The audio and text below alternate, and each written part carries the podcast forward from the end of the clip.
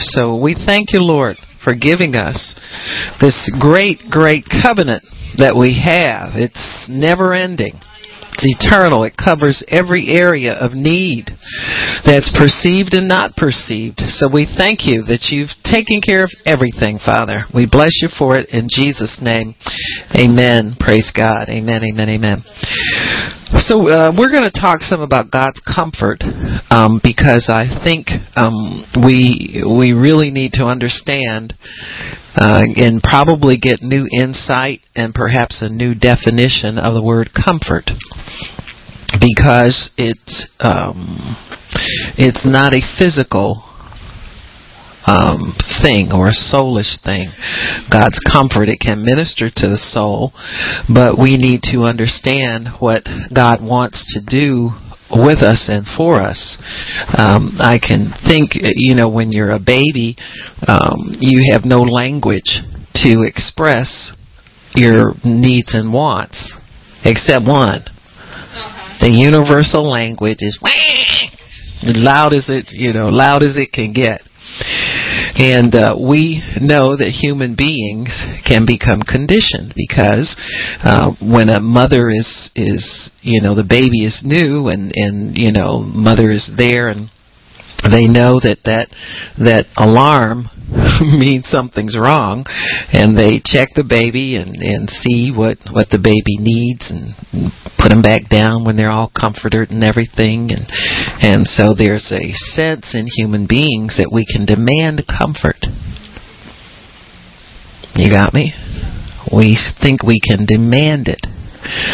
And we can demand reassurance. This, this is something that's kind of central in all human beings the the desire to demand comfort.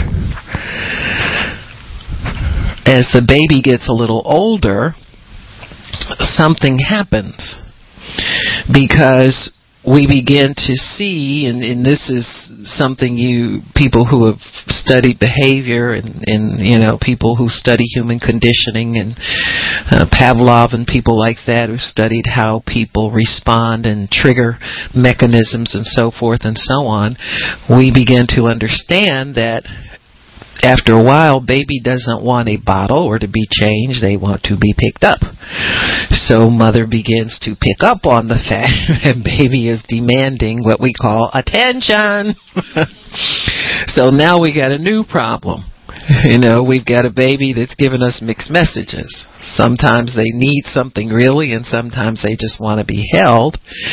But we see that there is a, a legitimate need for comfort and reassurance but that in the human without the Spirit of God, it's always extreme. See, it's always extreme. It gets to be such an issue sometimes in some households that you will see one child running the whole household based on their tantrums and desire for comfort, reassurance, or attention. It's hard to know which one they're asking for. And so when we come into Christ, that whole issue gets resolved. Now you've got to look at coming into the knowledge of God as resolving all issues. There are no issues anymore. Mm-hmm.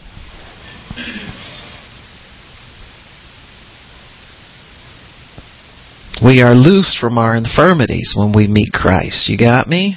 We're loosed already. We don't need a special uh, situation to loose us from our weaknesses. We're we're loosed from them already. You've been disconnected from the the dictates of the flesh. You don't have to obey the dictates of the flesh anymore. And so we will find that we as we grow older, we are grossly discouraged from demanding attention. Aren't we? So, and it's the same way in God's kingdom. we get grossly discouraged from demanding attention. It's called maturity. And God wants us mature for one specific purpose, and that is so that He can give us our inheritance. That's far different from what Mama did. And daddy did. They just put you down when you you kept trying to get picked up because you like being picked up. Because you like that closeness and you like that comfort. So you whine to be picked up and you got too heavy to carry. They just let you whine and they left you there and you decided well i guess i will walk after all. You know i'm coming. My legs are short but i'm coming. You know that kind of thing. And and so and and see onlookers think you're being mean. You're always going to get two opinions about anything you do. It's either appropriate or inappropriate so the parent that won't respond to the wailing child or something like that is thought to be, well, they don't care that, well, you just need love and you need this and you need that. But you need to respect that there is a time for maturity for all I remember Joyce Meyer saying that that uh, she had, I think, their last child had a hard time uh, letting go of. I think she breastfed her children to a certain point, and then they had a bottle at night or something. I don't know, but anyway, she was saying that this child just really would just cry, wanting to have a bottle or have a pacifier or something. She said Dave was really adamant. He didn't want the kids having anything after a certain age, and you could hear the silent gasps. half of the women probably thought it was okay, and the other half go. well, who does Dave think he is? And that's the mother's job to decide. You know what I'm saying. And so you'll get varied opinion when it comes to issues like comfort, maturity, uh, uh, discipline, uh, that kind of stuff. You'll get varying opinions about those issues. But we need to understand that God's idea of comfort has less to do with physical and fleshly aspects of comfort and has to do more with the spirit man coming into his maturity. So when we talk about God's comfort, His comfort is aimed at maturing us spiritually so that we can receive what we need. We have no idea what we need or how to pray most of the time. So this is is something you have to have a strong element of trusting God to know when he's putting something in your life that's going to stretch you and, and that kind of stuff.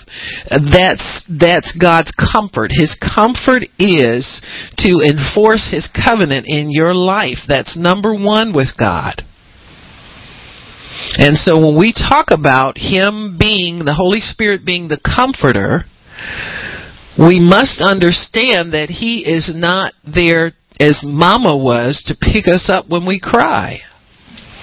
He's not there to pet us when we don't feel good. And He's not there to keep you in a weakened condition and let you think it's okay to remain like that. See, there's a different, you got to totally revolutionize your thinking about the word comfort or you won't get this. God will be mean to you again, or you know, my mother, you know, uh, I I suck my thumb because you know, well, my teeth stick out in the front because I suck my thumb because they took me off the bottle too soon. Oh, you liar! Right. you got me? I mean, all of this because I didn't get enough comfort. That's, that's, you know, that's what pop psychology tells us. It's all about who didn't do something for you at some critical time. And if that were true, how on earth did you ever get saved?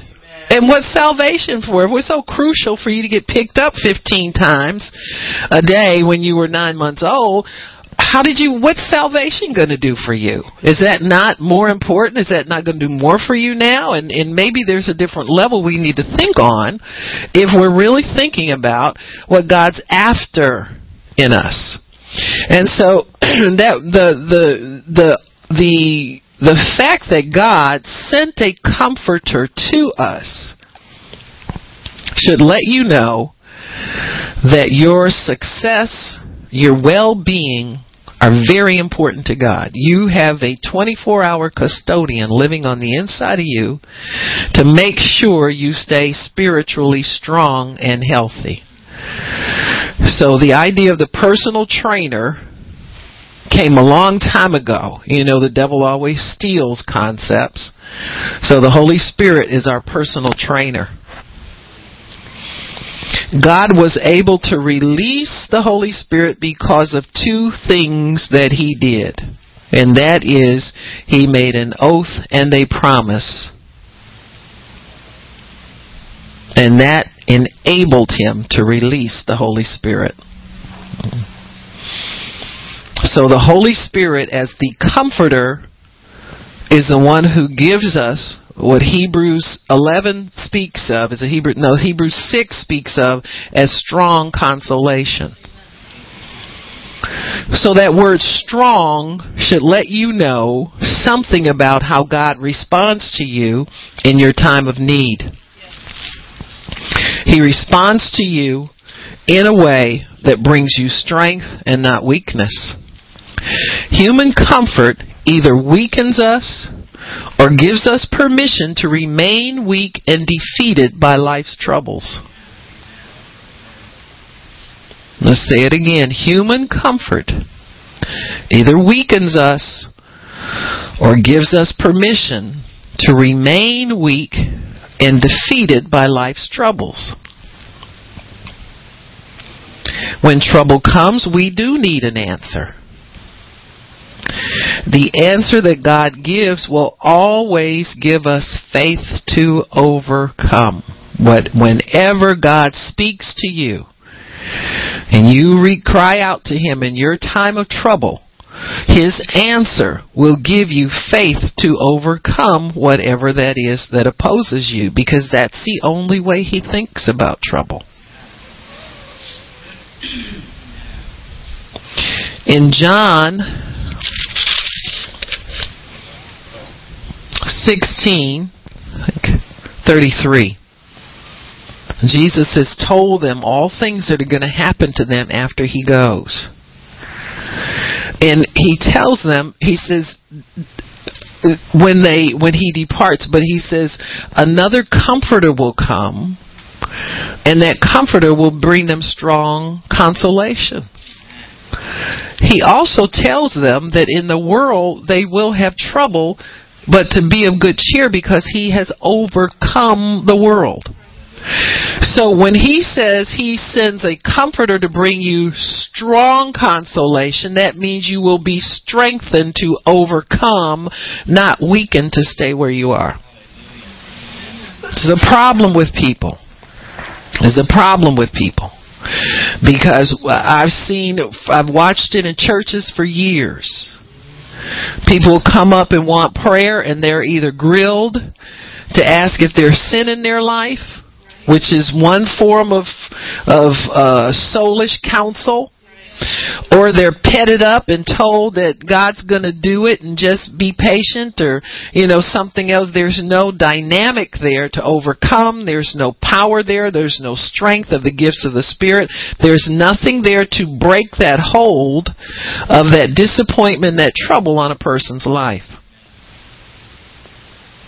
And so people are left without an answer without a strategy without empowerment to overcome.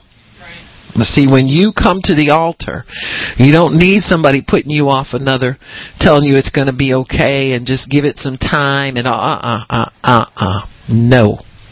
You don't give the devil time. He'll wreck your life.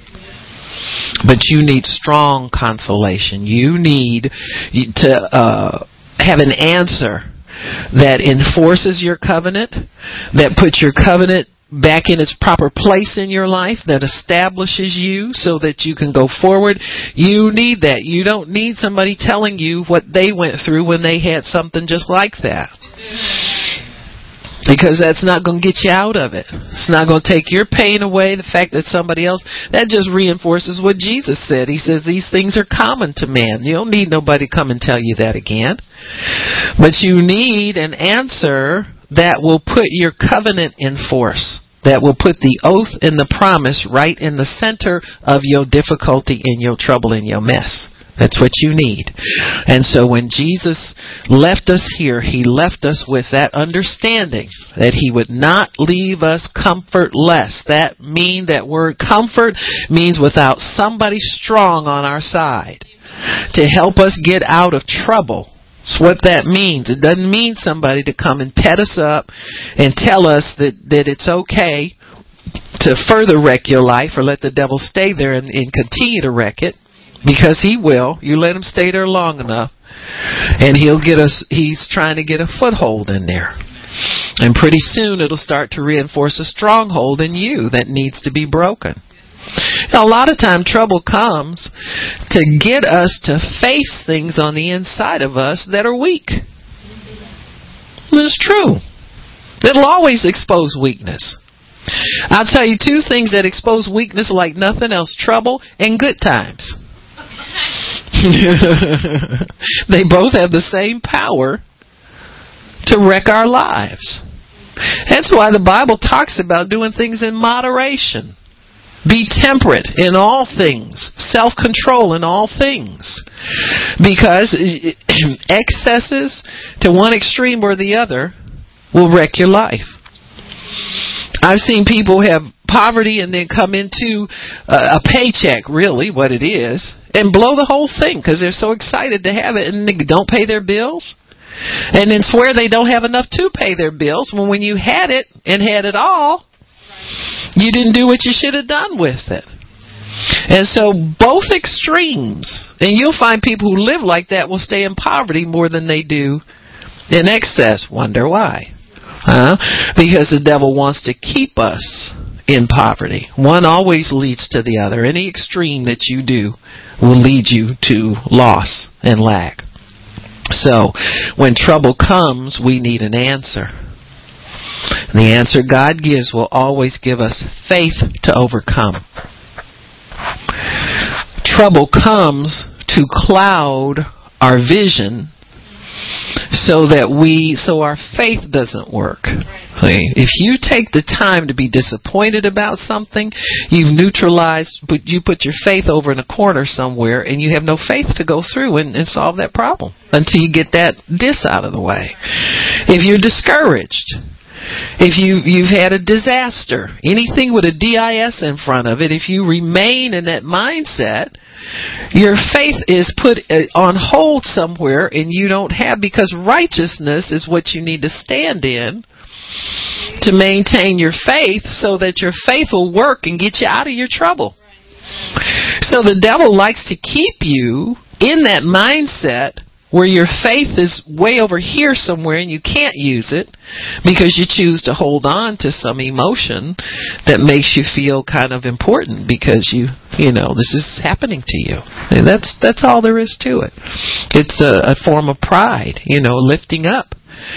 You know you you see some people i worked in healthcare when I was younger. And you know, I uh would you know, women always were at the gynecologist you know, I lived there. And most women did my age. You know, you come in there, that's your that's your doctor, that's your general practitioner. And I think to myself, I said, my goodness, to live to have lived like that, you know, to know God now, and know you don't have to just be defined by your reproductive parts. You know what I'm saying? I mean, it's just really stupid when you think about it. But there were women that came there they they would come two three times a year you know once wasn't enough. There was a and they had a list of things and they'd sit there and complain and complain and complain. The doctors that had the biggest practice were the ones that just sat there and listened. If you had a doctor that said well let me look at this ah that's nothing you know they mean he's mean he's mean.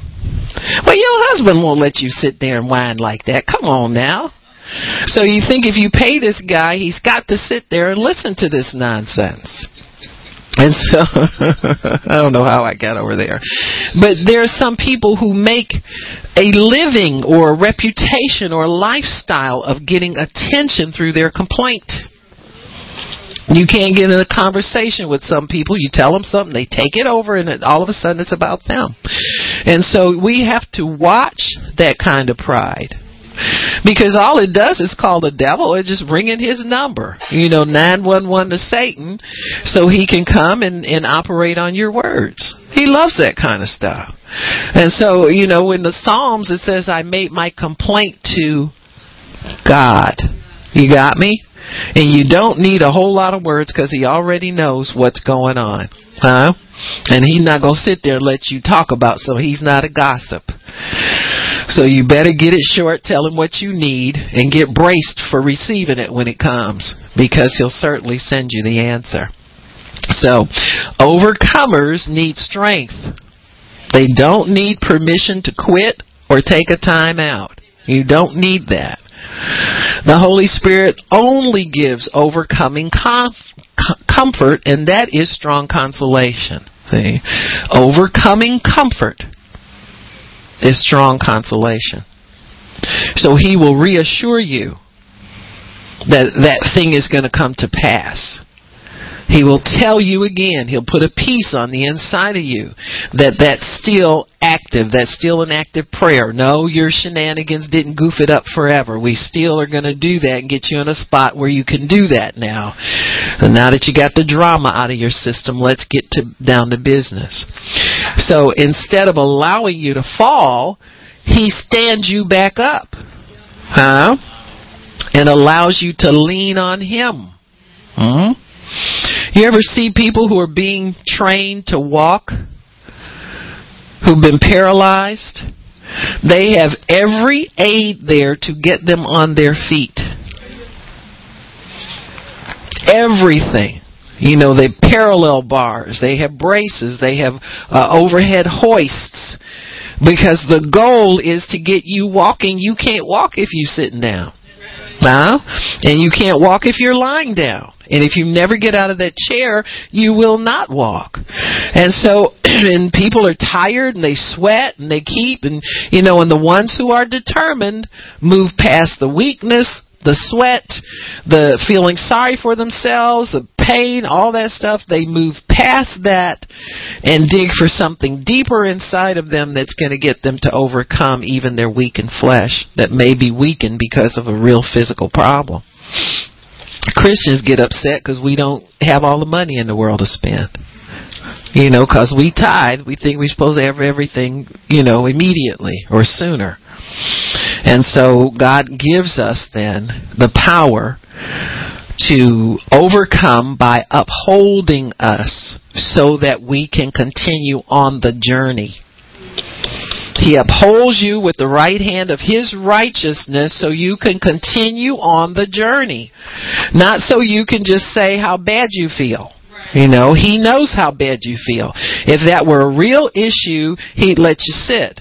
But He gets you up and gets you back moving again. Why does He do that? Because if you stay there, the devil will kill you. Huh?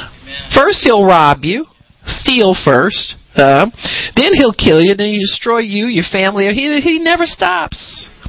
So you're not going to stay there in a weakened condition and allow him to come and overtake you.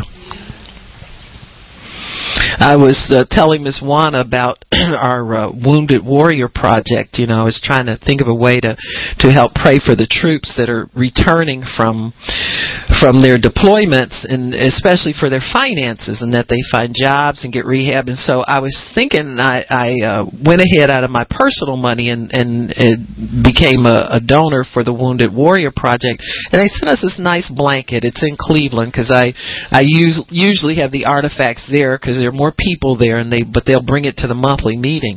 But it shows a soldier, one man, carrying somebody who cannot walk to get him off the battlefield to restore his life again. You got me?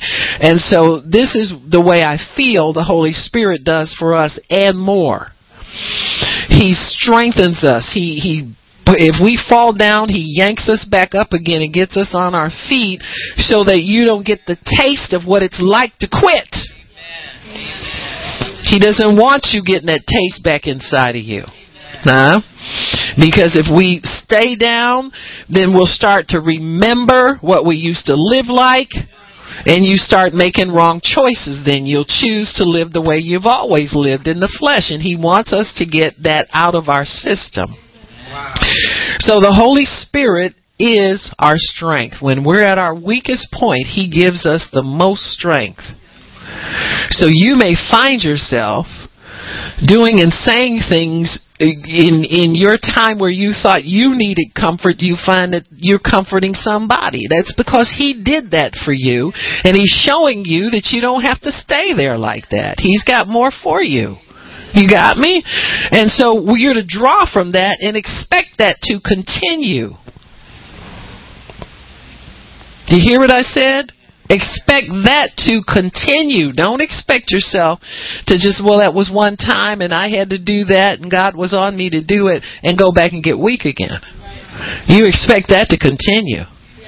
Yeah, God, I like that. I like not having to mope and whine and sing the blues and all that kind of stuff. And you know, I like that. I like having that uh, that life in my soul. I like the energy of the Holy Spirit on me and, and in me. So I need that. And there are times when that wears off and you're back in your normal self again. But praise God, He can get you out of it again. You know, you understand me? So He is our strength. Strength comes through us as we yield to the power within. We overcome the forces that are seeking to defeat us. Remember, there's always a devil out there who wants you to fall into the snare. He wants you there. When we have trouble, it is normal. You got to, you can't ever think of yourself I'm the only one who's gone, well, they didn't have all this piled up on them like I got piled up on me. It's normal to have trouble. You're, you're not going through anything extraordinary. So even those thoughts come from the gates of hell. Ooh, look at you. I mean, you know, they don't have this and so and so don't have that. Oh, you, you're not them. You don't compare yourself to other people in your life. You compare yourself to Christ. And He was the overcomer. So the way we respond can be merely normal. That is, it can be human or it can be supernatural through the overcoming power of the Holy Spirit. Um, Ernest Angley, they say, um, um, he was married to a woman by the name of Angel. They were married early, like in his twenties or something like that, and and uh, they were just very much in love with one another. And he traveled a lot, and he he said that there he was he was um, talking to her once and she told him she said she said um I got the feeling I'm not going to be here. I'm going to leave or something like that. And he he said oh he told her he said oh lady you'll never leave me. You jump in my pajamas when I'm gone you know kind of you're right brother Angley and she passed away. I'm not sure what it was that that happened to her, but she knew well in advance, and and um, and they said that he was just overcome with grief, and he told God, he said, "You've got to do something for me," you know, which of course God was there to do it for him, but he opened himself up to receive what God had, and after that, he had a totally supernatural ministry. The you know that power of the Holy Spirit, where he's wooed and woo people, they they you know what I'm saying. They're they're totally consumed by the Comforter. Okay, he's not only comfort but strength. You got me? Because when you can go out and you can touch and heal people, I remember people would go there um cigarette. I mean, it was a big deal. Cigarette smoking and wanting to get rid of it. And you see all those packs of cigarettes on the floor. That was his thing. You step on them and you won't smoke anymore. And tons of people. I remember, uh, Larry had a younger, my brother-in-law Larry, Pastor Shirley's husband had a younger brother that passed away in his 20s of cancer. But they had taken him and his, the mother and, and aunt had taken him over Ernest Angley's to be healed. And so they all came back. They said, well, we don't smoke no more. I know that much. Huh? Because those cigarettes left, brother, the minute, you know, and if you're needing something from God and He offers you something even close, you receive that. And from that day on, nobody in that family smoked anymore. They all got free of their cigarettes.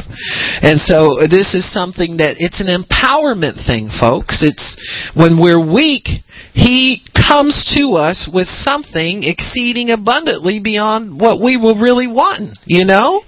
He's like, well, I didn't really want that, but it's cool. You know, I like it. and so that's a response we need to have to God when He offers us His strong consolation. It's, it's, it's wonderful. Now, when Jesus was on the earth, He was a comforter. Yes. And what did He do? He didn't give pity parties and tell people it was okay to live defeated. He didn't do anything like that. Or blame it on your family life, your lack of, your excess of, or whatever you thought you had. So in the day of the Comforter, he says, you will know that the Father and I are one. How will you know that? Because the oath and the promise have come together in the person of the Holy Spirit to give you strong consolation. You ever wonder why Christians remain Christians? They'll backslide, come back to church, uh, go into the world, come back to God, do all those things. They can't get away, can they? And it's because of the way our covenant is sealed. It's, it, it goes back to what's in our covenant. Huh? In Hebrews chapter 6, why don't you turn over there for a while because we, we really need to get an understanding. Because, you know, I've been called mean ever since I've been in ministry because I don't get in my soul to help take care of things. If that makes me mean, I, we have to talk to God about it and get somebody straightened out. But I've never accepted weakness because when He delivered me from it, it was such an overpowering thing in my life, I vowed never to go back that way. So when you turn your back totally on your old life, you walk into the new and you get empowered. You know, people whining about, you know, when so and so left me. My gosh, that's been how many years ago? You, you, you understand what I'm saying? Uh, who did you find when they left you? Didn't God give you something when they left? Well, yeah, I'm saved, but don't give me but. Don't give me I'm saved, but. Please don't give me but when you talk about anything about what God's given you. Because whatever He's given you, it's more than sufficient. It's exceeding abundantly beyond all you could ask or think if you get with the program. You know, if you want to just be a whiner, go someplace else. When you're ready to get delivered, come back. I'm here for you. But I'm not here to hear a lot of nonsense like that. Because it's an offense to God. It really is. So in Hebrews chapter 6, in verse 13, for when God made promise to Abraham, because he could swear by no greater, he swore by himself. He said, I'll take the fall for this. He said, I'll guarantee this. And he says, Surely blessing I will bless you, and multiplying I will multiply you. Surely is a covenant term. It means it's secured by collateral. It's secured by another life where God says, Abraham, if I fail to do this for you, I'm the performer. You're just the obedient one. All you got to do is obey me, and I perform. Got me? And you got to be clear on what God expects of you. You can be clear on the conditions of your covenant. You can't guess at it and say, well, I did it a couple of times and that should work. You know, He wants commitment just like He's committed. And so I tell people, if you're going to serve God, if you're whining about what He commands for you today, you're going to really be upset tomorrow because it's going to be more. He doesn't require less as His children mature, He requires more. Don't you expect more out of your grown kids? And so He requires more as we mature because we've been given so much. To whom much is given, much is required. So then Abraham, verse 15, after he patiently endured, he obtained the promise. You see, you underline verse 15 and, you know, make some copies of it, Xerox it, whatever you do, uh, write it in, in bold letters on your ceiling. Patiently endured what? The waiting period. The seed time before the harvest. Huh?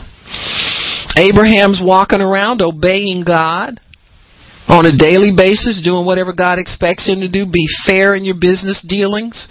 Treat your servants right. Take care of your wife and your household.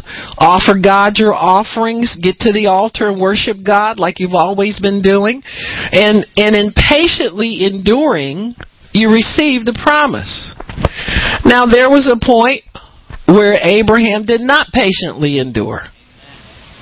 And he brought forth Ishmael. So this patiently endure is very important to inherit, folks. This is the part people skip over. Because they, number one, they don't want to endure. That word endure is a turnoff to most people. They just won't, won't see that. What do you mean endure? How long? What do you mean? You want to bite the word off the page. And so impatiently means that you step out in the flesh and try to create something and call it God. Now we all do things like that. You know, you you're tired of waiting on him to bring the husband back, so you go kidnap him or something. I don't know, go take him down the basement, beat him up or something, put him back on the street, make him think somebody else did it. You know, whatever. Yeah, whatever shenanigans you think will work in your situation, that's what we do. Huh? And we try them, and they don't bring forth what we want. And so you got to quit and go back to the drawing board and repent and realize that was not God telling me to do that. That was my impatient flesh trying to produce something that looks like and smells like and talks like the promise, but it ain't the promise. You know it and God knows it. Hmm? You know it and God knows it. And so if you really have asked God for something, he has guaranteed that you will receive that with an oath and a promise, and that releases to us strong consolation. You release that releases someone into your life to help you patiently endure. With Abraham, it was a vision. The stars in the sky cannot be counted for number, nor the sands on the seashore cannot be counted for number. So when Abraham wasn't in a place where there was a beach, he could always look up and see how many children he'd have. So that was his sign of the covenant to give him strong consolation because it was sealed with an oath and a promise. He says here, 16, for men truly swear by the greater. In other words, if I'm in covenant with Mr. Gary and he's got more money than I do, I know that when I run out, he's got some. So we're swearing against his finances for our financial security. Amen. When it comes to cooking meals, I secure that you know, if I'm feeling up to it. Don't don't take nothing for granted up here. I G.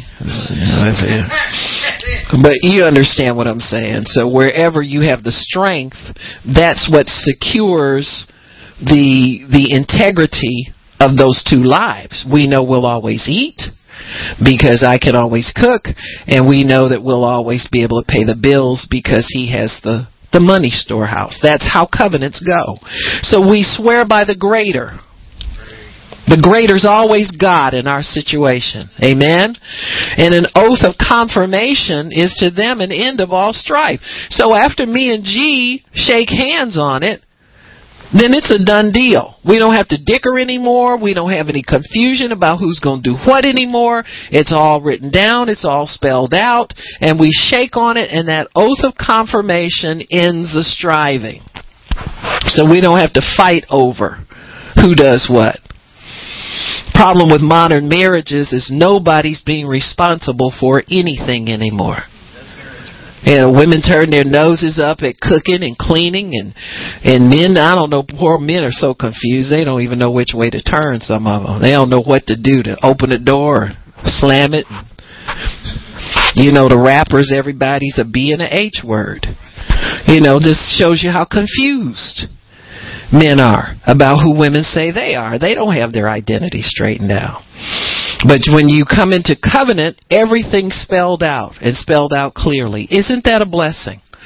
That no matter who you're married to, what age and era you live in, you can always go to God and have some security in life because everything's spelled out with Him. He says, wherein God, willing more abundantly to show to the heirs of promise the immutability of his counsel confirmed it by an oath. So that means that God's, if, if you ever have a question about whether God loves you, God, why am I going through this? He's more abundantly willing to show you because he'll send the Holy Spirit to help that weakness. You know, things happen to people and they go nuts. They think Christians are supposed to have it easy all the time when my Bible says you'll have trouble in the world. You live here, it's going to be problems. And then they're shocked when something happens that's a problem. I say that's promised to you just like your overcoming is promised to you. The problem is, is part of a promise as well. Who do we think we are? You know, we need to toughen up. We can't just sit around and let the devil walk all over us, tell us anything, get mad at God, and think we're going to live like that. You're not going to live like that. He'll come along to put the other shoe on your neck. You lay there long enough and he'll show you what he'll do for you. And so we have, and God is willing, abundantly willing to show us that he means what he says. He's not mad at you if you come back to him and ask him to confirm something or to encourage you in some way. He's not mad at you about that. He's willing more abundantly to show you his when he told you he was going to give it to you 10 years ago that didn't change. I don't care if you haven't been doing everything you're supposed to do. He didn't change his mind. Why'd you change yours? He says it was impossible for God to lie because of these two things the immutability. His mind is held in by the fact that He promised it to you. That's His verbal. And the oath is sworn against His life. That's the spiritual. And that releases the Holy Spirit to govern over those promises. And when you get weak concerning the promises of God and you want to faint and give up and you don't think He comes and He picks you back up again, He doesn't tell you, I understand. Because he don't. He don't understand weakness. And I tell you from experience, he don't understand weakness. And so it was impossible for it's impossible for God to lie. Why walk away from his promises? The best. Pull them out of the trunk. We got too many promises buried in there that we've given up on and we're mad about it. You know, you say you don't want it anymore, but you do. Pull them out of there. Ask the Holy Spirit to breathe new life on them. Bring them back to you. And He gives a strong consolation. Now that word, that the word consolation really means it's the same root as the word comforter, the Holy Spirit. It means comfort or solace, entreaty.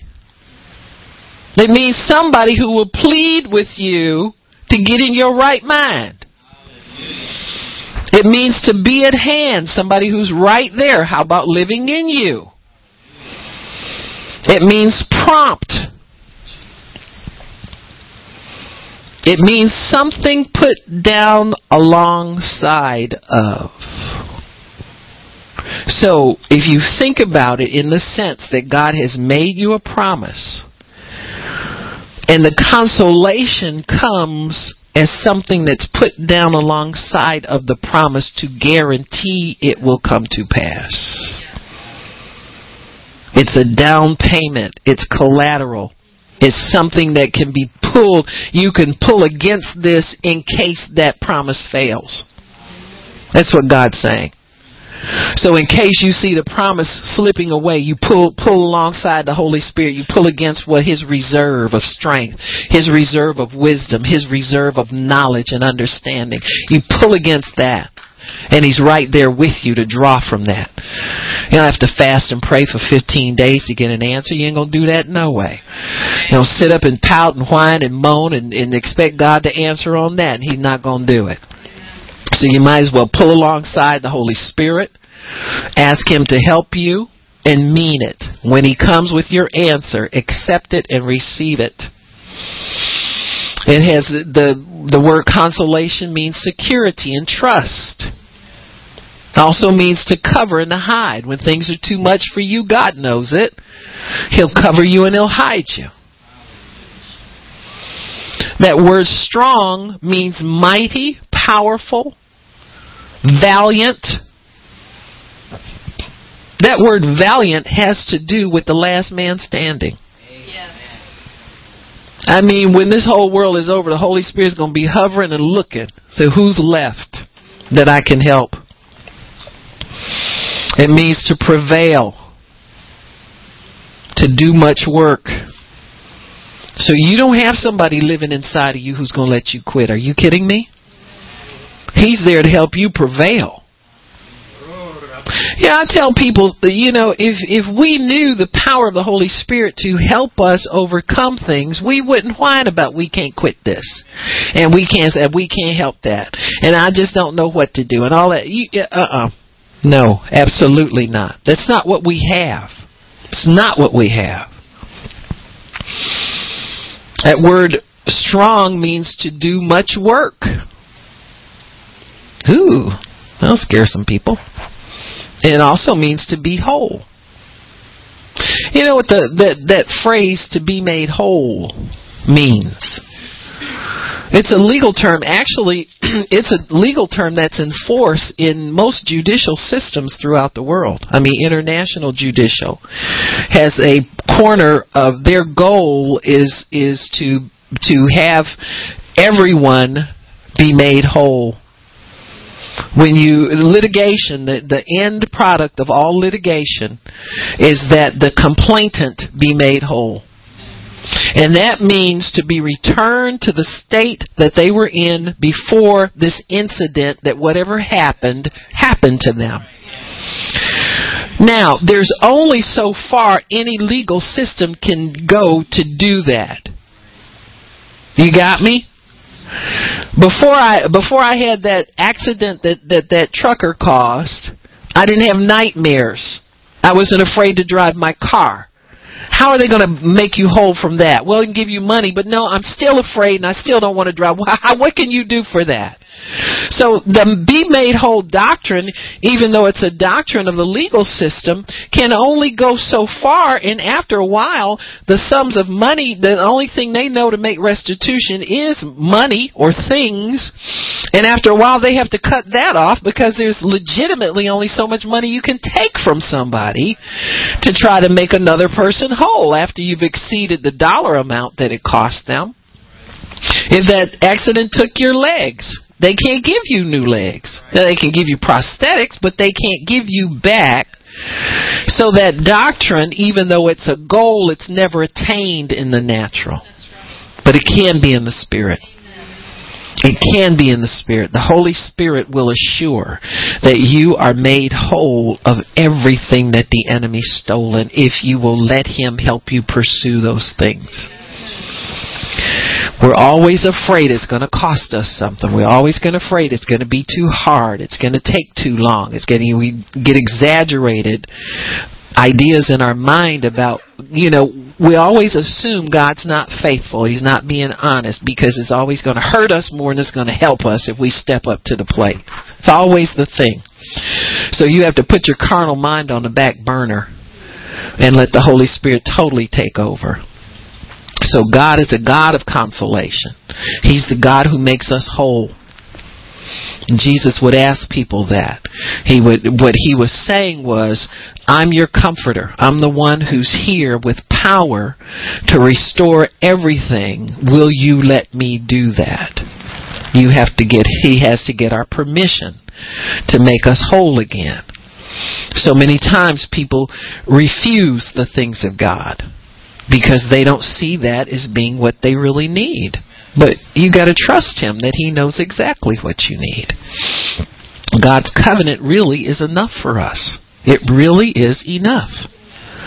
So in in consolation, the Holy Spirit is our strong consolation in times of grief or loss. He's there to embrace us and we can become one with Him and thereby take on His strength. The, the, the overriding concept here is that the person take on the strength of God when He's our comforter. So get the idea out of your head. Comfort is somebody who can pick you up and get you whole again. Get you strong again. Get you to the place where you were before this incident happened to you. And take you beyond that. Hmm?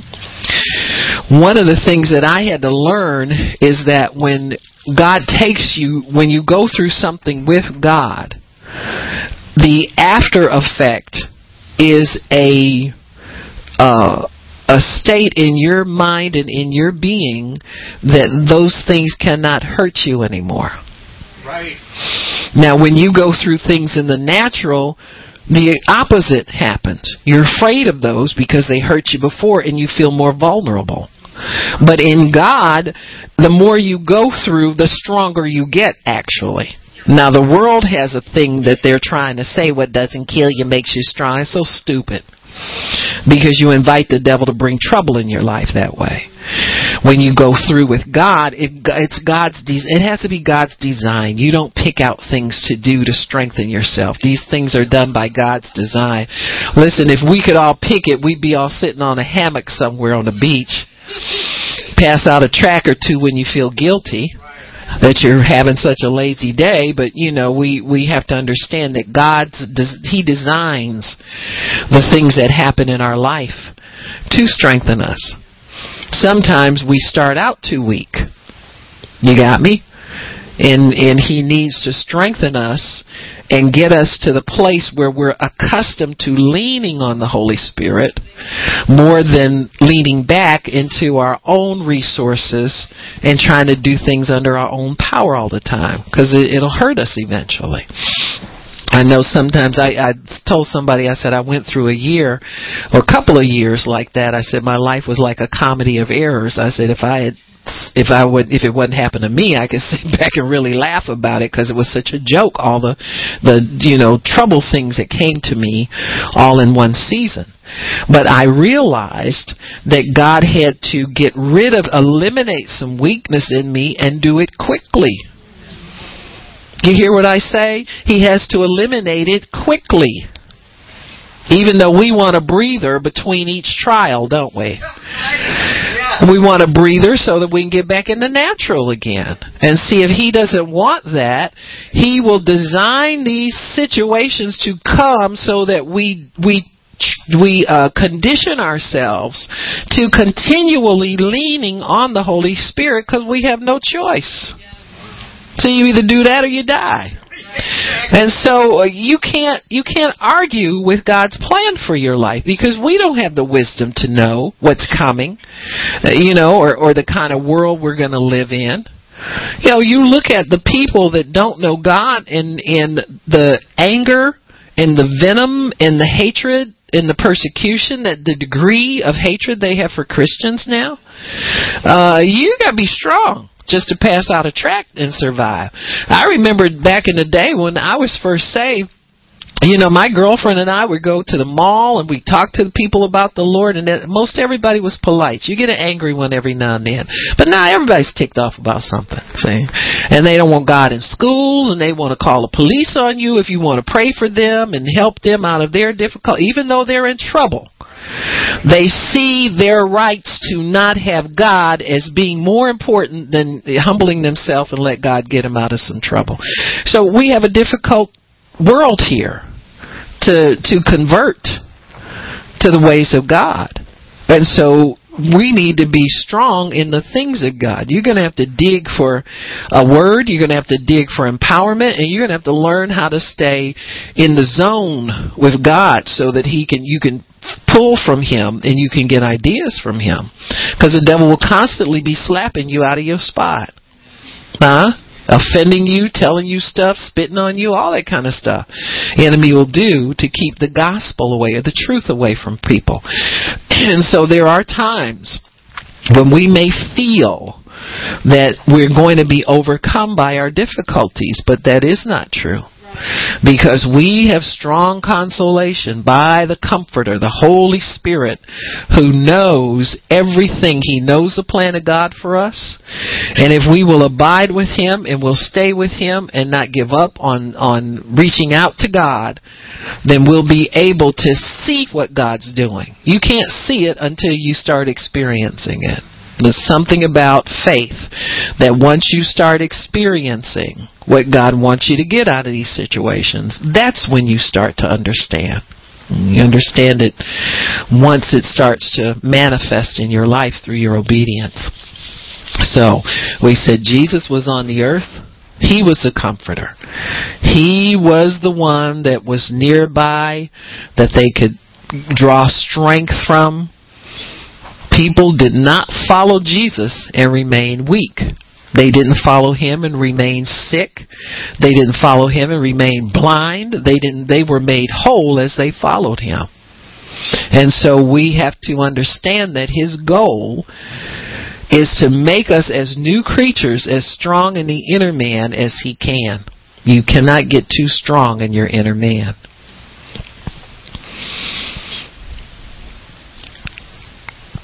As the comforter, Jesus helped humanity through teaching, preaching, and empowering believers. He taught, he preached, and he empowered believers. We know that Jesus carried a treasury for the poor, but that never seemed to be in the forefront of his ministry. You understand what I'm saying? So if if say if you have a choice between teaching, preaching and empowering and giving money to somebody in need, you go here first. This always goes first. He tells us to go ye into all the world and preach the gospel because if Bartimaeus was blind one day, could see the next, trust me, he went and got him a job that brother eh, eh, begging for money all the time, and the day comes you don't have to do that anymore, that's the first thing you're on. And so most humanity, when they're relieved and alleviated of difficulty and trouble and are strengthened on the inside, then they go with the strength and they can continue on with a normal plan for their lives. So Jesus taught, preached, and empowered believers. You know me? That always comes first. Not saying we don't help the poor, but I can tell you one thing, if you put the gospel first, they don't come to your door too much. And I've found that to be true. You know, we'll have people sometimes that are just not there, but oftentimes people in this country have resources, they're abusing them. You know, we find that a lot. We find that people are are um, either on drugs or something where they're abusing whatever finances they have, and so they want to come and beg. And it's always good to give food rather than money. You always get somebody as I got to pay a bill or I got to get some of this. They want their hands on money so that they can take take that money and do other things with it. But I'm I'm a firm believer that when they come, if there's service going on, you don't interrupt the service to go and cater to the need of someone because God knew they were coming. If if it, we we had to take time to, to cater to them, they he wouldn't have sent them when the service is going on. So he'll send them doing service times because they need the word. If they'll sit under the word and receive the word, then they will give up that life. Trust me, the word's that powerful. They'll they'll give up that that life.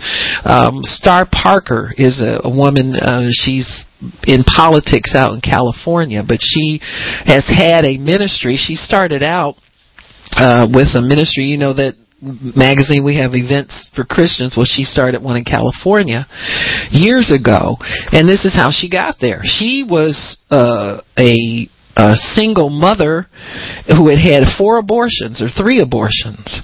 And she was living off welfare. She got into california system where you could it was easy for you to get food stamps. They let you live with four roommates. So there was four other women in that house she was living in. They all had babies and stuff. And she said that she went there she worked at a store. She would get uh welfare and work under the table at some kind of little store she was working at.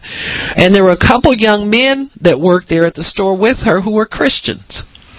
And they invited her to church and she had gone a couple times but she wasn't serious about it and didn't go back. And but she said somehow on the inside she when she got pregnant the fourth time she decided she wasn't going to get an abortion. She would have the baby because she just getting tired of of that life and things were God was dealing with her on her insides and so when she went and had the baby these two guys found out she was in the hospital came and visited her and she said they were the only visitors she ever had in all those times she was in the clinic to get abortions. The baby daddy never went with her. She said that she found out that their love was genuine. And so when she got out, she went to church with them. They were going to Fred Price's church. And she said that he preached one time and he looked straight into the audience and he said, Why are you on welfare? And she said, he seemed to be looking right at me. And she said she decided she was going to go down, get herself off welfare, and whatever happened, happened. And she began to pray and, and, and desire to have some type of a business. And she started this advertising and printing thing that was, was for churches. And the first client she had was Bishop Charles Blake, who is which Pentecostal churches that he's got out there, which, you know, he's got a huge Pentecostal church. And he, she started advertising their events at their church and more people signed on and more signed on. And then from that, she kind of grew into a public speaker. She goes around and gives her testimony about how people are de- too dependent on government and, and all that kind of stuff. And she's been able to totally turn her life around because when she was presented with truth, yes, she could have used money, but they gave her the gospel first, and she realized that that is much more important than trying to feed somebody for a day or two, even though that's good to do, but that won't solve anything. What solves it is to get people under the authority of the word so God can strengthen them and get them beyond the beggar stage. Jesus did that with Bartimaeus. When he left Jesus, he was strong. He was not a beggar anymore. So, Jesus also relieved people of the burdens of life by instructing them in the ways of the kingdom. These are permanent changes he wants to make in us, folks, not just a temporary something, but a permanent change. He gave them commands and then he empowered them to carry them out. Hmm? He empowered them to carry them out. In Luke chapter 9, if you'll go there.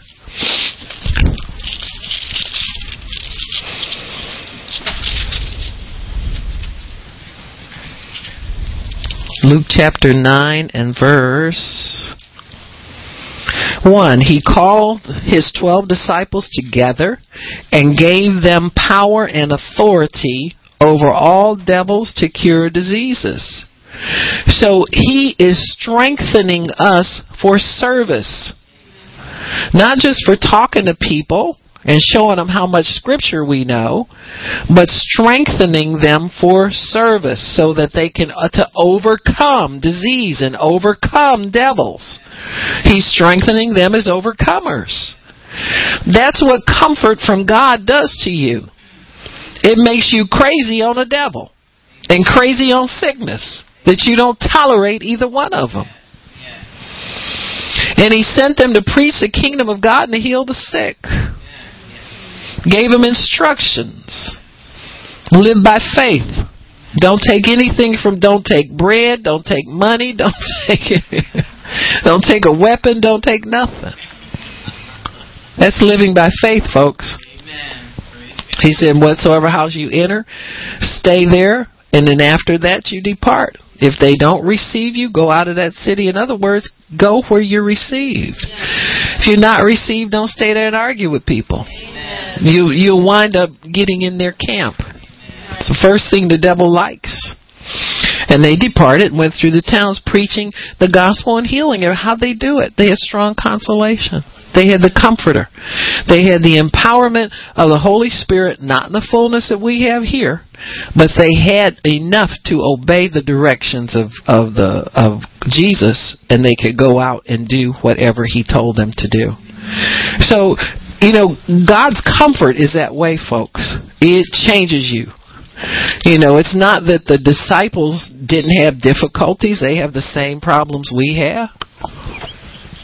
Could you imagine Peter's wife? You going where? To do what? We got all these babies here. Who going who gonna catch fish? How we gonna live? You going out there? What you what? Uh huh. They're the same things we have persecuted the same way we are, but yet they were adamant in obeying the master because they have finally found what they were called to do. They weren't just called to, to I mean, people who have jobs are looking to retire. Are you kidding me? Do you think that's really that important what you do for a living?